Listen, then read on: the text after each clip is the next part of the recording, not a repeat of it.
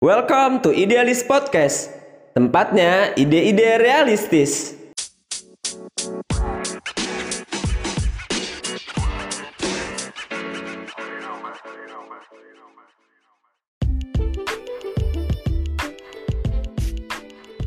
Oke guys, kembali lagi bersama kita di Idealis Podcast.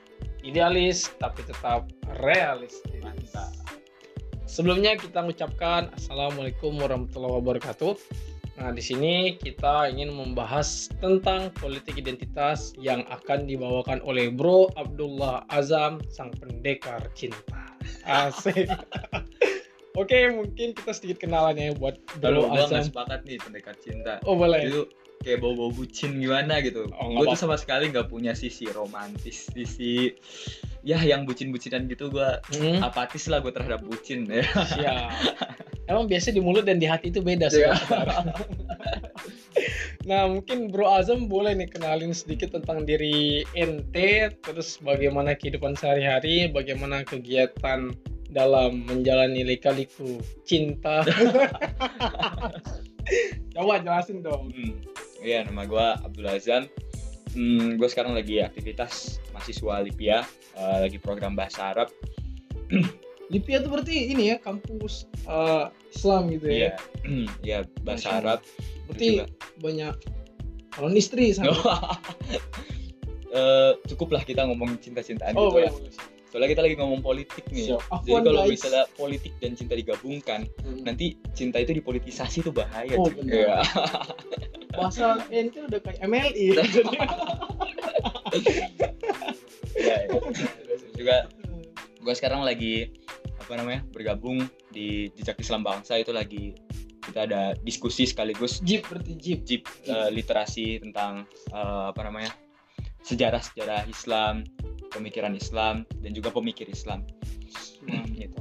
tapi memang harus korelate tentang pemikir Islam gitu ya Hmm. kenapa nggak coba ngambil referensi dan tentang pemikiran Barat pemikiran Utara Timur Tengah pemikiran anak gang misalnya kan kita nggak tahu ya kan Hmm.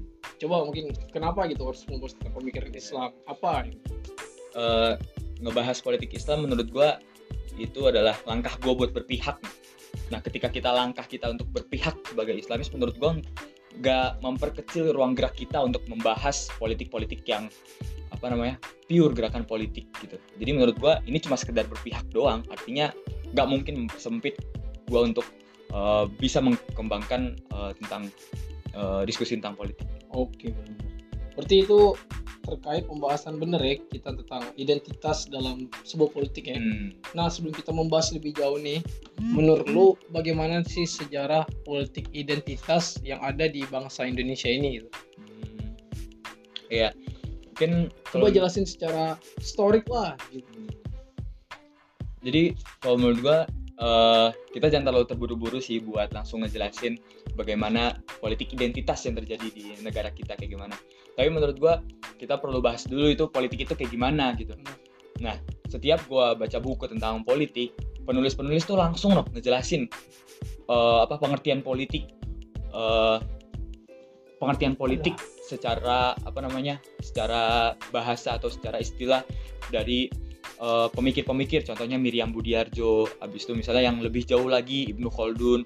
Menurut gua eh, nggak perlu kita mengartikan politik dari orang-orang yang punya pikiran politik gitu. Mantap. jadi menurut gua orang-orang kayak kita orang-orang kayak kita selama kita punya otak menurut gua kita bisa mengartikan politik itu kayak gimana gitu Berarti termasuk abang-abang somai juga bisa kan? iya Ibu? boleh siapa pun bisa mengartikan politik itu kayak gimana tapi gua Gila. setuju dengan pemikirannya Soekarno mengartikan politik itu adalah mass forming eh, sama mass wan- mass wending mass forming itu artinya kita berkuasa mass wending itu kita menggunakan kekuasaan kita ya.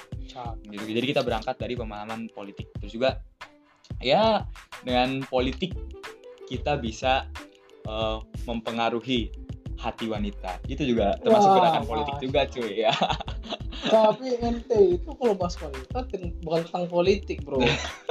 wanita itu bukan sekedar dipengaruhi oleh iming-iming pengaruh-pengaruh bullshit coy. Tapi butuh aksi nyata. Oke skip itu kita terlalu jauh bahas wanita. Oke guys, ah, mungkin tadi kan udah sedikit membahas tentang apa ya pengertian politik dari Bro Abdullah Azam nih.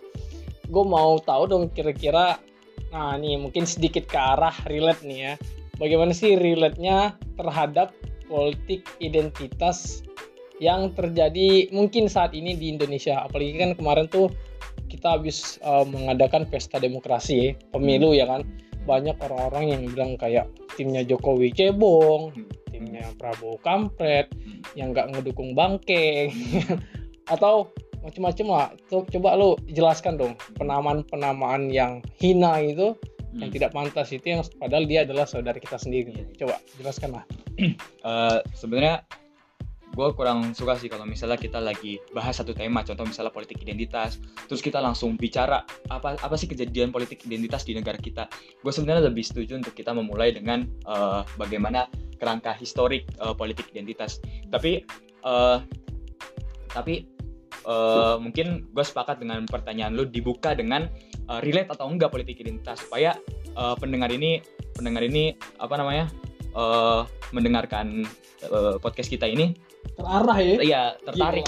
Jadi kita cari relate-nya dulu habis itu kita ikat dengan eh, secara historik. Nah, lu Eh. kalau lu ikat dia nggak mau dapat susah lu langsung gitu aja langsung nusuk. Orang nggak suka ya kan? Ya nggak ada bahasa basinya oke lanjut ya buat teman-teman pendengar eh, menurut gua politik identitas ini benar-benar relate eh, dengan dengan yang ada kejadian di negara kita.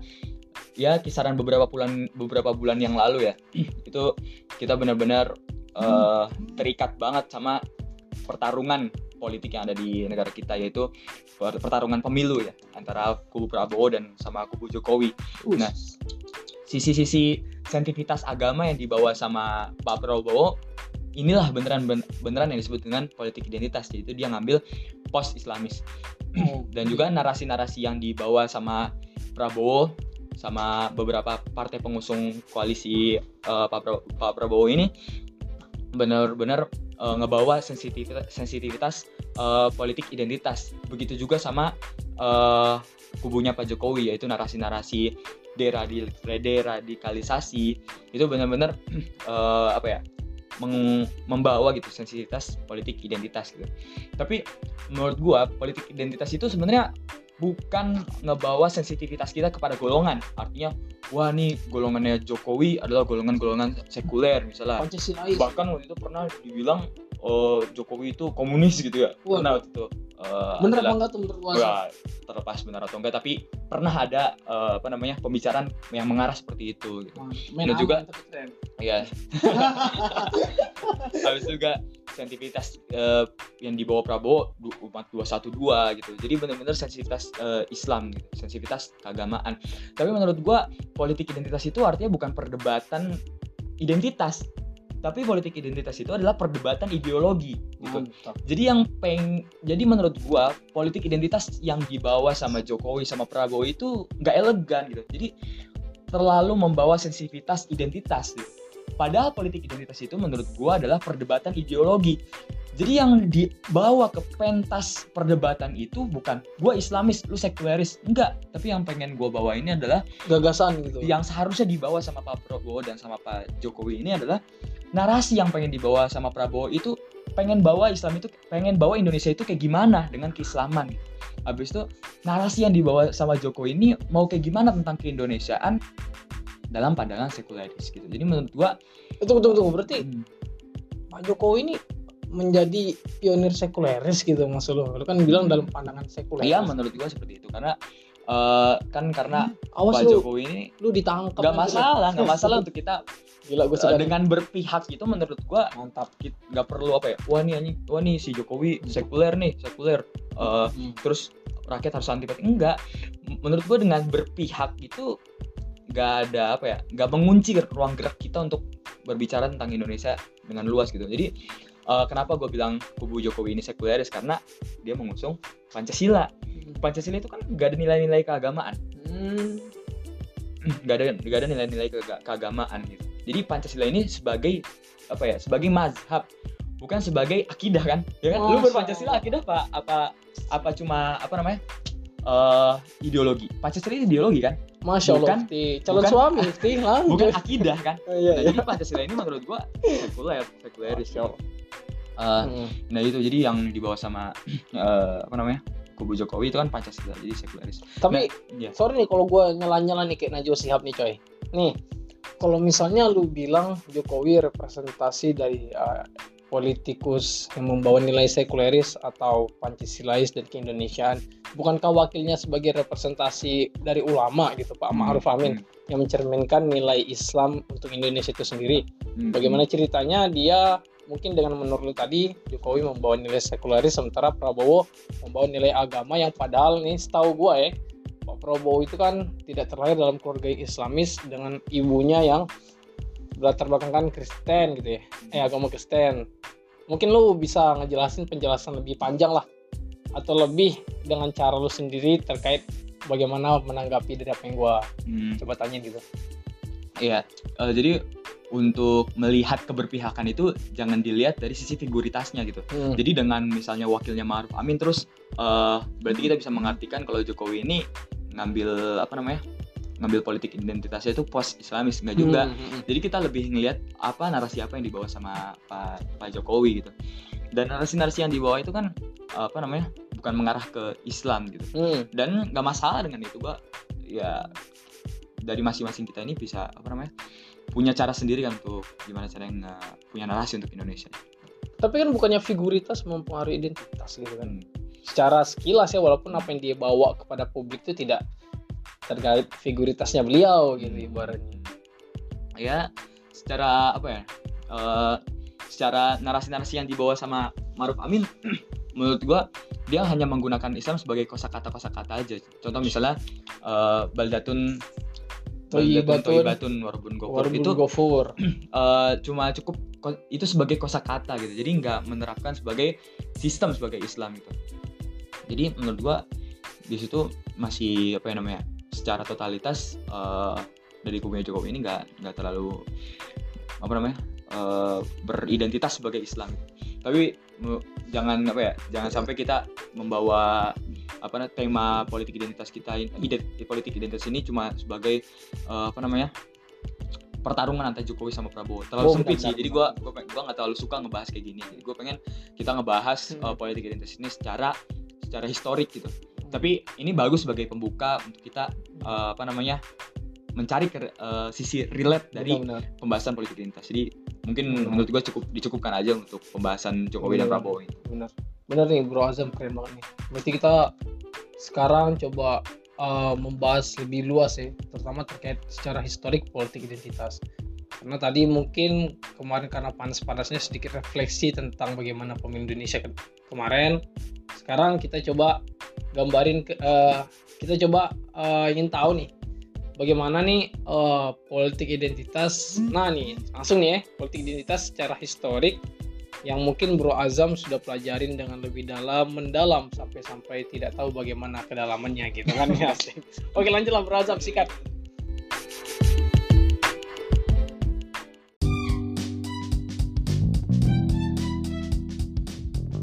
Oke guys, kembali lagi bersama kita di Idealis Podcast. Idealis tapi tetap realistis Iya iya iya. Asik. Oke nih Bro Azam, tadi kan kita uh, tadi kan gua udah bertanya tentang politik identitas secara historik ya. Cuman sorry nih Bro Azam, sebelum gua eh, sebelum lu ngejawab tentang apa itu secara historik, gue ingin ngulas lagi nih sedikit di awal gitu. Uh, pertama kan tadi lu bilang lu berasal dari kampus Lipia ya, yang di mana notabene-nya itu kampus yang uh, memberikan peng- pengajaran fokus kepada ilmu agama ataupun bahasa Arab gitu ya setahu gua ya dari pandangan umum. Cuman gue mau tahu nih kenapa sih lu ingin membahas di podcast ini tentang politik gitu? Padahal kan itu kalau secara kita umumnya ngelihat kan seakan-akan sensitif gitu ya atau mungkin nggak pas gitu ya coba lu mungkin bisa ngasih penjelasan lah kenapa lu ngebahas ide ini gitu. menurut gua punya latar belakang uh, akademis yang apa lagi belajar bahasa Arab atau nggak lagi belajar uh, ilmu syariat Islam ya masa di podcast ini kita belajar gerakan sholat kan nggak mungkin gitu jadi menurut gua. Nggak Jadi menurut gua- lanjut kita uh, sekarang ini berdiskusi gak perlu menunggu kita punya latar belakang akademis yang diakui gitu. Jadi sekarang ini kita bisa tiba-tiba mendadak ngomong ekonomi. Kita ini sekarang bisa tiba-tiba mendadak ngomong politik. Kenapa? Karena uh, portal kita untuk mendapatkan informasi ini udah murah. Bisa di internet atau enggak misalnya lu pengen punya dapat pemahaman yang secara luas ya lu baca buku. Begitu juga uh, gue mengambil referensi diskusi ini ada empat buku yaitu buku memoir tentang Bung Karno itu jadi mengupas uh, pikiran-pikiran Bung Karno juga mengupas pikiran-pikiran Natsir Oh, Nah. bukan mengupas kata ya. oh, bukan. Oh, iya juga sih ya. Hmm, ya udah nih Zam.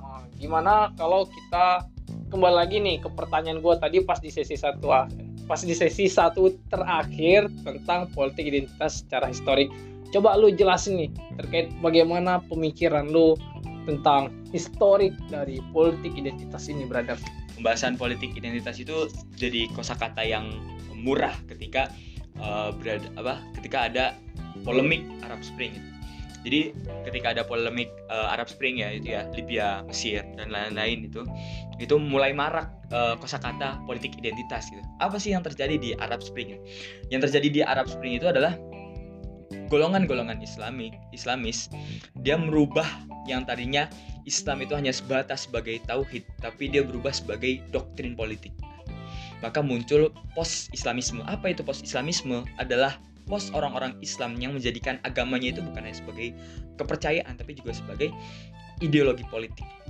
Jadi eh, dimulai dari Islamisme, di situ ada penentangan-penentangan atau pemberontakan kepada pemerintah yang menjalankan pemerintahannya sebagai otoritarianisme. Di situ mulai eh, polemik Arab Spring ini eh, informasinya menyebar ke seluruh dunia. Jadi kosakata politik identitas ini eh, murah eh, setelah ada eh, polemik Arab Spring. Nah itu. Nah terus juga kita berkaca eh, apa sih yang terjadi di negara ini bukan hanya di masa kita sekarang-sekarang ini gitu tapi di masa-masa lampau ini apa yang terjadi apa polemik politik identitas yang terjadi di Indonesia Oh, benar-benar. yang terjadi di Indonesia sebenarnya eh, kosakata politik identitas itu dimulai ketika CSI ya eh, yaitu Syarikat Islam Oh, Sentral, awal- iya. awalnya dari Awal CSI dari ya? sana. Oh, iya iya. jadi Sentral Syarikat Islam yang berdiri di tahun eh, 1926 itu adalah starting starting kita memulai era politik identitas Nah, Oh, iya. jadi dengan eh, adanya partai Syarikat Islam itu dimulai eh, perjalanan kita dalam politik identitas. Sebagaimana di, di muka gue menjelaskan bahwa politik identitas ini adalah perdebatan ideologi. Iya, di zaman itu eh, betul terasa benar-benar eh, perdebatan ideologi dan perdebatan ideologi ini bukan perdebatannya orang-orang elit, tapi udah menjadi perdebatan yang murah. Artinya masyarakat-masyarakat kita itu juga diskusi eh, lintas ideologi gitu. tapi itu duluan pas Iya. zaman dulu sudah Iya. dari masyarakat bawah bahas ideologi Hmm. Nah. Eh, apa aja ideologi yang ada di zaman itu? Ideologinya itu adalah nasionalis, Islamis dan eh, komunis. wow. jadi- Jadi perdebatan ideologi ini ada di atas meja konstituente, konstituante. Nah, jadi eh, perdebatan konstituante ini adalah perdebatannya eh, Soekarno dan juga perdebatannya Natsir, juga perdebatannya DN Aidit. Dan eh, perlu kita ketahui gitu. Apa sih pikirannya Soekarno ini? Pikirannya Soekarno ini adalah dia memiliki em, mazhab yang namanya sosialis eh, demokratis. Apa itu arti sosialis demokratis? Sosialis demokratis ini adalah eh, jadi sosial sosialis yang nggak se apa ya nggak paripurna dalam membera dalam permusuhan kepada Tuhan kan sebagaimana kita tahu sosialis ini anti terhadap Tuhan ya tapi sosialis demokratisnya si Soekarno ini adalah eh, sosialis yang nggak pure so, eh, sosialis dalam penentangan agama tapi dia juga ada kepercayaan kepada Tuhan. Nah makanya eh, dia ini pikiran Pancasilanya itu yang pertama adalah ketuhanan yang maha esa.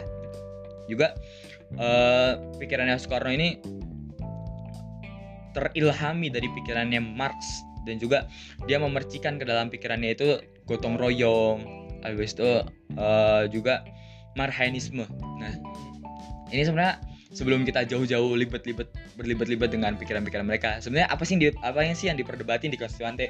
Intinya yang diperdebatin di konstituante ini Nah, itu apa tuh? Ap- intinya tuh? apa sih yang mau dijadiin dasar negara Indonesia? Nah, si goreng. Oh, apa yang mau dijadiin dasar negara? Sebenarnya pas di tahun 45 itu udah fix kan? Udah fix bahwa dasar negara kita itu Pancasila. Tapi eh, Pancasila ini cuma sebagai sementara aja gitu. Kenapa sementara gak mungkin kan dalam waktu singkat itu kan persiapan kita dalam kemerdekaan kan singkat banget kan ya. Gak mungkin kan dalam waktu singkat kita udah bisa menelurkan dasar negara kita gitu. Jadi Pancasila ini cuma sementara. Nah nanti ketika negara kita dalam keadaan stabil baru di situ kita berdebat iya berdebat apa yang bakal dijadiin dasar negara kita. Nah tapi sayangnya setelah kita merdeka itu kan ada Nica ada Afdeling ya yang kembali eh, ngocak ngacik eh, apa namanya Eh, apa namanya Indonesia eh, ya. stabilitas negara kita itu gitu dari- artinya Hmm. artinya di situ banyak pemberontakan-pemberontakan dari eksternal gitu eh, mengobrak-ngabrik eh, Kedaulatan. stabilitas negara kita kedaulatan negara kita nah artinya setelah merdeka kita nggak bisa langsung menetapkan dasar negara kita ini apa nah butuh untuk eh, kisaran dari 45 sampai ke tahun 59 berarti ada berapa tahun di situ Oh, ada sembilan eh, tahun. Eh, enggak lah. hmm 13 tahun 14 tahun di situ 14 tahun. Sorry nih. Eh, kita menunggu menunggu stabilitas negara kita. Nah, baru di tahun 59 sidang konstituante itu digelar. Nah, eh, sebelumnya orang-orang Islamis ini sepakat sama Pancasila, tapi eh, akhir-akhir mau menuju konstituante itu golongan-golongan nasionalis, golongan-golongan golongan eh, komunis ini menerjemahkan Pancasila itu anti terhadap agama gitu. Nah, bahkan salah satu tokoh Islamis eh, Natsir itu juga awalnya benar-benar apa ya? Dia itu ngefans malah sama PNI. Nah, tapi eh, makin-makin menuju kemerdekaan itu PNI itu eh, cenderung menjalankan permusuhan kepada Islam. Nah, loh, contohnya gimana? Contohnya PNI itu bilang PNI bilang kalau misalnya eh, PNI bilang lebih baik kita ke eh, Bovendigul dibanding ke Mekah. Bovendigul Bovendigul di Papua, cu. oh Papua. Ya, Bovendigul itu tempat eh, pengasingan, Oh. pengasingan eh, rev- revolusioner-revolusioner eh, pokoknya pahlawan-pahlawan kita tuh diasingkan di sana. Jadi bagi mereka tuh kayak kiblat gitu ya. Keren jasa. ya gitulah nah gitu nah makin dekat-dekat konstituante eh, orang ini makin memperluas gitu makna-makna Pancasila bahkan orang-orang PNI eh, bilang ketuhanan yang maha esa ini artinya bukan eh, bukan semata-mata kita menuhankan Tuhan kita artinya ketuhanan yang yang maha esa itu bukan artinya Islam menuhankan Allah Kristen menuhankan Yesus bukan gitu artinya bahkan menurut nasionalis ketuhanan yang maha esa itu akan tercipta ketika manusia itu dimerdekakan sebagai manusia Oh. artinya itu ketuhanan yang maha esa Oh, jadi versi mereka begitu. iya malah makna versi mereka ketuhanan. gitu nah menurut orang Islamis lah kok ketuhanan yang maha esa artinya gini sih nah Kayak antitesis gitu ya. Ya, jadi Islamis ini menganggap bahwa Pancasila ini adalah i- hasil buah pikir dari mm, eh, hasil dari buah pikir itu yang dinamakan dengan mm, Pancasila itu hasil buah pikir dari relativisme. Apa itu re- relativisme? Artinya suatu eh, ideologi yang gak baku gitu, gak baku. Maksudnya apa nggak baku? Jadi si relativisme ini dia itu nggak bisa menetapkan suatu hal yang final. Ngambang. Lawannya ya, lawannya relativisme itu adalah agama. Kan agama itu dia benar-benar paripurna dalam menetapkan sesuatu gitu. Jadi kalau misalnya contoh misalnya pandangan agama terhadap eh, ekonomi misalnya kayak tentang riba. Nah, Islam ini benar-benar menetapkan sesuatu yang final dalam menghukumi riba. Jelas gitu, ya jelas. Nah, jadi bahkan untuk mengartikan kehidupan, agama ini udah jelas mengartikan apa itu arti kehidupan. Nah, sedangkan relativisme sampai detik ini gue nggak dapet eh, apa namanya suatu literatur yang memberikan pandangan final tentang apa itu arti kehidupan. Nah, Pancasila itu bagian dari hasil buah pikir relativisme. Kayak teori Nah. ini ya Albert Einstein. Apa tuh? Udah lanjut ya. Nah, jadi menurut menurut Islamisme nih, menurut orang-orang Islamis yaitu Natsir, jadi a, gagal Pancasila itu sebagai dasar negara karena yang namanya juga dasar. Yang namanya dasar itu seharusnya menetapkan sesuatu yang final. Nah, jadi dasar negara yang paling tepat itu adalah agama. Dan bagi orang Islam yang Nah. pada saat hadir di situ Islam sebagai jawaban Nah, dasar negara. Betul. Nah, Pancasila itu kan ini ya, apa? Tadi re- relatif. Jadi tergantung orang mengartikannya. Islam mengartikan bahwa ketuhanan yang Maha Esa itu artinya nuhanin Islam. Nah, komunis yang menganggap bahwa agama itu sebagai candu, ketuhanan yang Maha Esa itu artinya adalah kemerdekaan manusia, sama Hmm. juga nasionalis. Nah, artinya Pancasila ini nggak bisa dijadiin dasar negara karena nggak bisa men- menetapkan sesuatu yang sesuatu yang final gitu. Nah, eh, jadi menurut menurut Islamis eh, selain Pancasila itu gagal sebagai eh, dasar negara, juga eh, setelah kita nggak sepakat dengan Pancasila, makanya di konstituen eh, Islamis ini menawarkan menawarkan Islam sebagai eh, dasar negara. Nah, kalau ini kan apa ya namanya? Bakal bakal muncul polemik kan bahwa kita mikir, loh, kok Islam sih yang dijadiin sebagai dasar negara? Kan eh, orang Indonesia nggak cuma Islam doang, pahlawan nggak cuma Islam doang, rakyat nggak cuma Islam doang. Kang Somai bukan cuma Islam doang. Nah, tapi menurut Nasir, ya inilah yang namanya demokrasi. Nah. Pancasila dan demokrasi adalah paradoks. Gila aku cinta naksir. Lanjut. Nah, apa apa maksudnya apa maksudnya paradoks?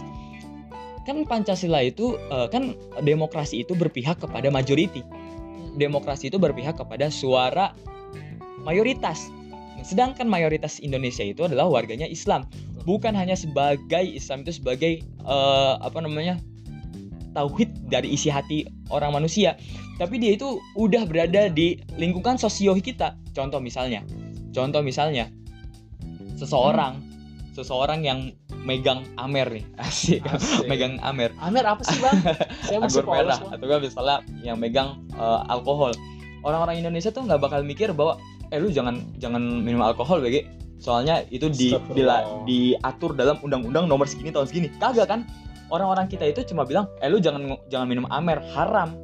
Nah jadi eh, sosio di negara kita ini pendekatannya approachingnya itu bukan bukan dasar-dasar negara bukan peraturan gitu. peraturan-peraturan negara tapi Sikap moral. agama gitu agama yang benar-benar dibawa real di di apa perbincangan kita nah itu menurut eh, menurut Nasir bahwa harusnya yang jadi dasar negara kita itu selain dia mengang dia memandang sesuatu yang final dia juga benar ada di lubuk hati manusia masyarakat Indonesia nah gitu nah jadi di di pandangan Nasir bahwa Pancasila ini hanyalah pertemuan-pertemuan ideologi maksudnya apa pertemuan-pertemuan ideologi Kayak wadah Con- gitu iya, ya. nah, contoh misalnya eh, di komunis dia mengusung eh, pikiran-pikiran pikiran-pikiran kesejahteraan masyarakat. Nah, akhirnya dimasukin keadilan sosial bagi seluruh rakyat Indonesia.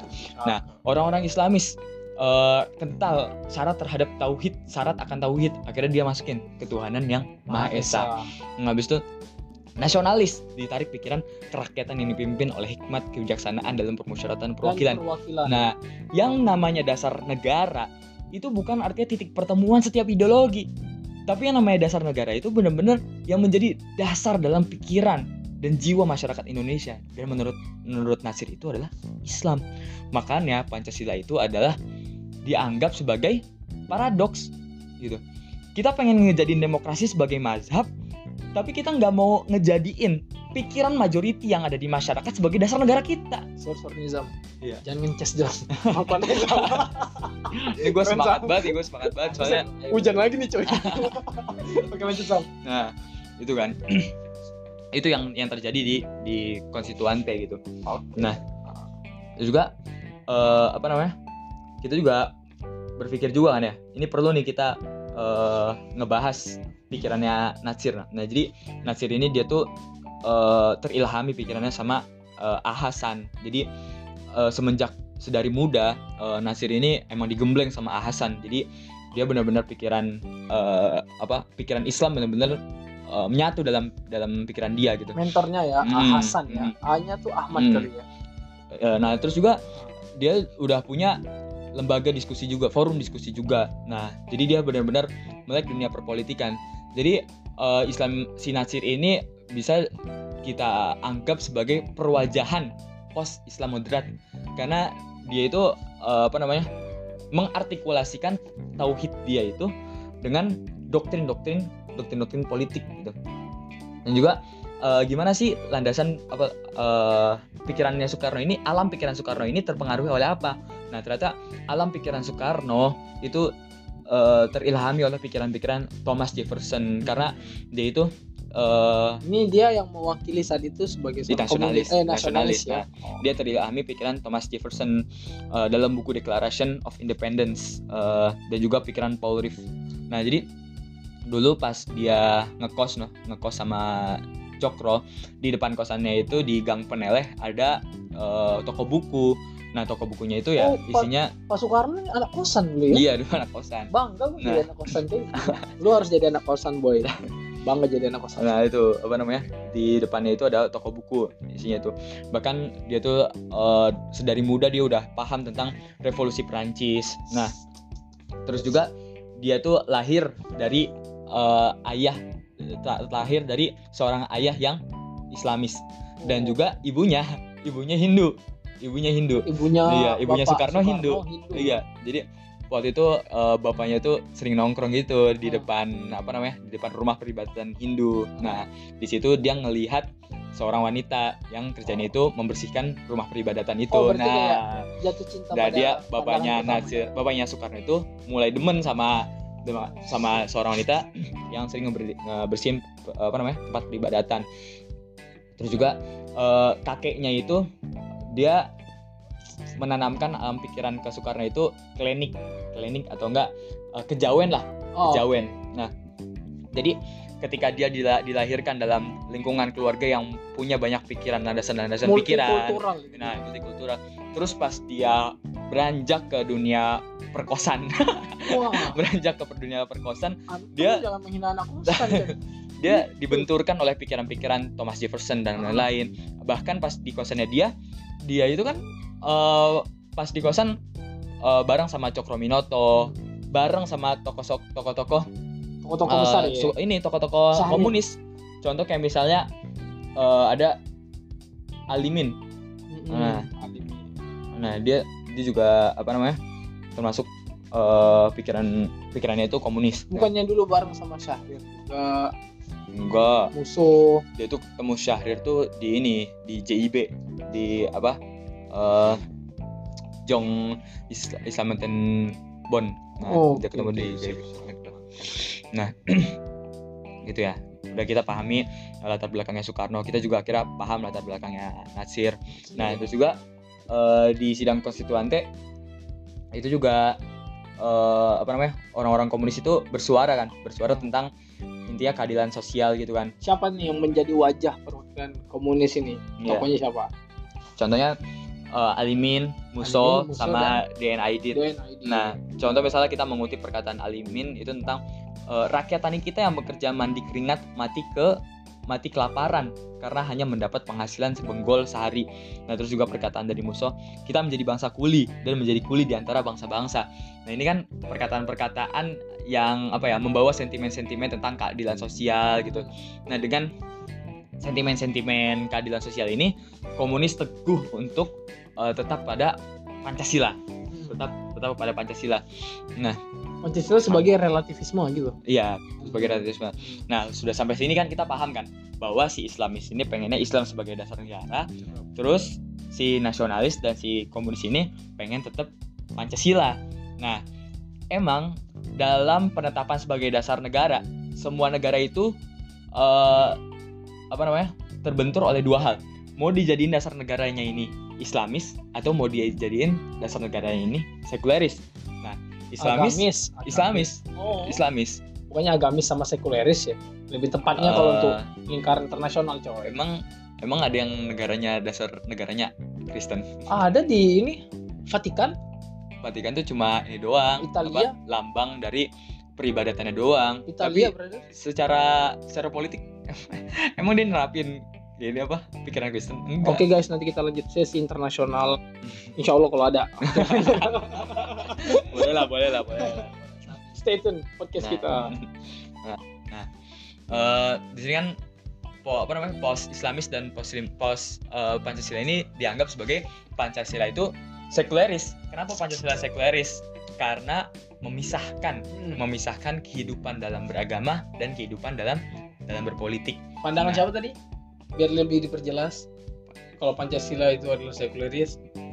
Ya, jadi yang namanya eh, apa namanya Pancasila itu cuma sebagai ideo- ideologi doang kan, bukan Hmm. sebagai eh, bukan sebagai eh, apa namanya tauhid, bukan sebagai Oh. apa ya namanya eh, kepercayaan gitu. Emang ada agama Pancasila? Gak ada kan? Tapi Pancasila itu sebagai sebagai ideologi. Soalnya kalau kita bahas Pancasila saat-saat ini, antum nanti bisa diciduk ah kalau salah ngomong ya kan. Santai. Oke, santuy lanjut guys. Nah, Kalau kaku ya, iya lanjut. eh, terus kita pengen tahu nih endingnya gimana sih? Hmm. Endingnya set ending atau gimana? nah, dong, ending dari ending dong. ending dari sidang konstituante. Nah, kalau ini boleh. ending dari konstituante adalah deadlock atau buntu. Hmm. Jadi Islamis tetap teguh. Kenapa? Yaitu tadi karena yang pertama pra- Pancasila dan dan demokrasi itu adalah sebuah paradoks. Itu poin pertama.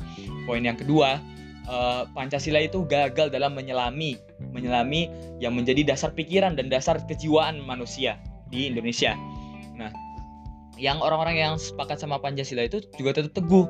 Kenapa ya? Karena orang Indonesia nggak nggak semuanya Islamis gitu, nggak semuanya Islamis. Terus juga lebih tepat untuk menjadikan dasar negara itu adalah titik pertemuan dari setiap ideologi. Kita masukin pikiran komunis, kita masukin pikiran nasionalis, kita masukin pikiran pikiran Islamis gitu. Nah, deadlock. Nah, terjadi deadlock. Dan apa yang terjadi ketika de- deadlock? Neng neng Nah. neng. Ketika deadlock ya ya udah disudahkan dulu sidang konstituante. Nah, nanti diadakan lagi di sidang di kemudian hari. Tapi ada ya. Nggak ada. Sampai saat ini. Nah, iya, sam pas udah selesai sidang konstituante, nggak lama eh, Soekarno bikin dekrit dekrit konstituante, artinya konstituante dibubarkan. Nah, Kenapa tuh asal Nah, bisa timbul dekret nih? Nah, Nih, awalnya- nih. awalnya gue benci no sama, sama Soekarno. Buset dah, lu gagal nge- ngelawan bantahan Islam, terus lu ngebuat dekrit kan. Awalnya gue benci sama Soekarno. Ya lu kalau misalnya lu pengen jadiin Pancasila itu sebagai dasar negara, ya lu harus punya argumen yang benar-benar eh, ngeskak orang-orang Islamis gitu. Jangan lu lu lipet taplak meja konstituante gitu Dengan munculin dekret gitu. dengan ya. munculnya dekret eh ternyata setelah gua mem- sedikit membaca membaca lagi akhirnya mencintai dikit ini. nah ternyata eh, dekret konstituante itu karena salah satunya salah satu penyebabnya ada tekanan dari polisi nah jadi polisi berarti ya ya? polisi cok polisi ya kan bukan. militer coy. bukan bukan bukan TNI polisi Emang nah polisi bukan militer coy. aparatur negara yang gua maksud ini adalah polisi Oke, Nah, siap itu bahasa nasionalisnya. Nah. Lanjut bro. Nah jadi si polisi ini polisi ini kalau misalnya dia nggak apa kalau misalnya dasar negaranya bukan Pancasila, polisi nggak bisa menempati eh, menempati pos-pos apa namanya jabatan-jabatan di masyarakat gitu. Habis itu juga eh, polisi nggak bisa leluasa kalau misalnya Islam ini sebagai sebagai dasar negara. Tapi yang terganggu cuma pihak kepolisian Nah, saja. setelah polisi punya apa namanya ngerasa terganggu dengan pikiran Islamis Ah. ini, dia mengkonsolidasi ke orang-orang komunis dan orang-orang nasionalis. PNI ya. Ya, orang-orang nasionalis dan orang-orang komunis supaya kalau misalnya kalaupun Soekarno ngegelar eh, lagi sidang konstituante bakal nggak mencapai quorum karena yang datang nanti cuma Masyumi. Iya benar. Gitu. Nah, kayak dari sini gue sadar sih. Jadi kita jangan sampai apa ya terburu-buru untuk benci, gitu. gue kan uh, menurut menurut gue gue terlalu terburu-buru benci sama Soekarno gitu. Jadi menurut gue lu harus dua kali membaca membaca untuk satu kali membenci gitu. Oke guys, gila keren banget ya. Quotes terakhir lah itu. Makanya guys, ketika lu punya mantan, jangan langsung membenci. Telisik dulu kenapa dia bisa seperti itu. Gitu asik. Nah, ini Bro Azam nih.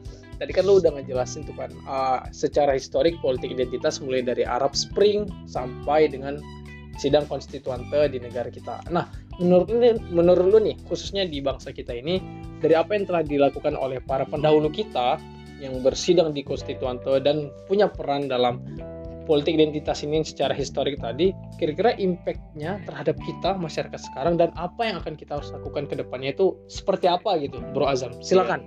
Ini menurut gua eh, apa ya politik identitasnya si itu tiga orang itu ya eh, Soekarno eh, Na- Natsir dan Den Aidit ini beneran mereka melakukan politik yang elegan banget menurut gua. Soalnya apa?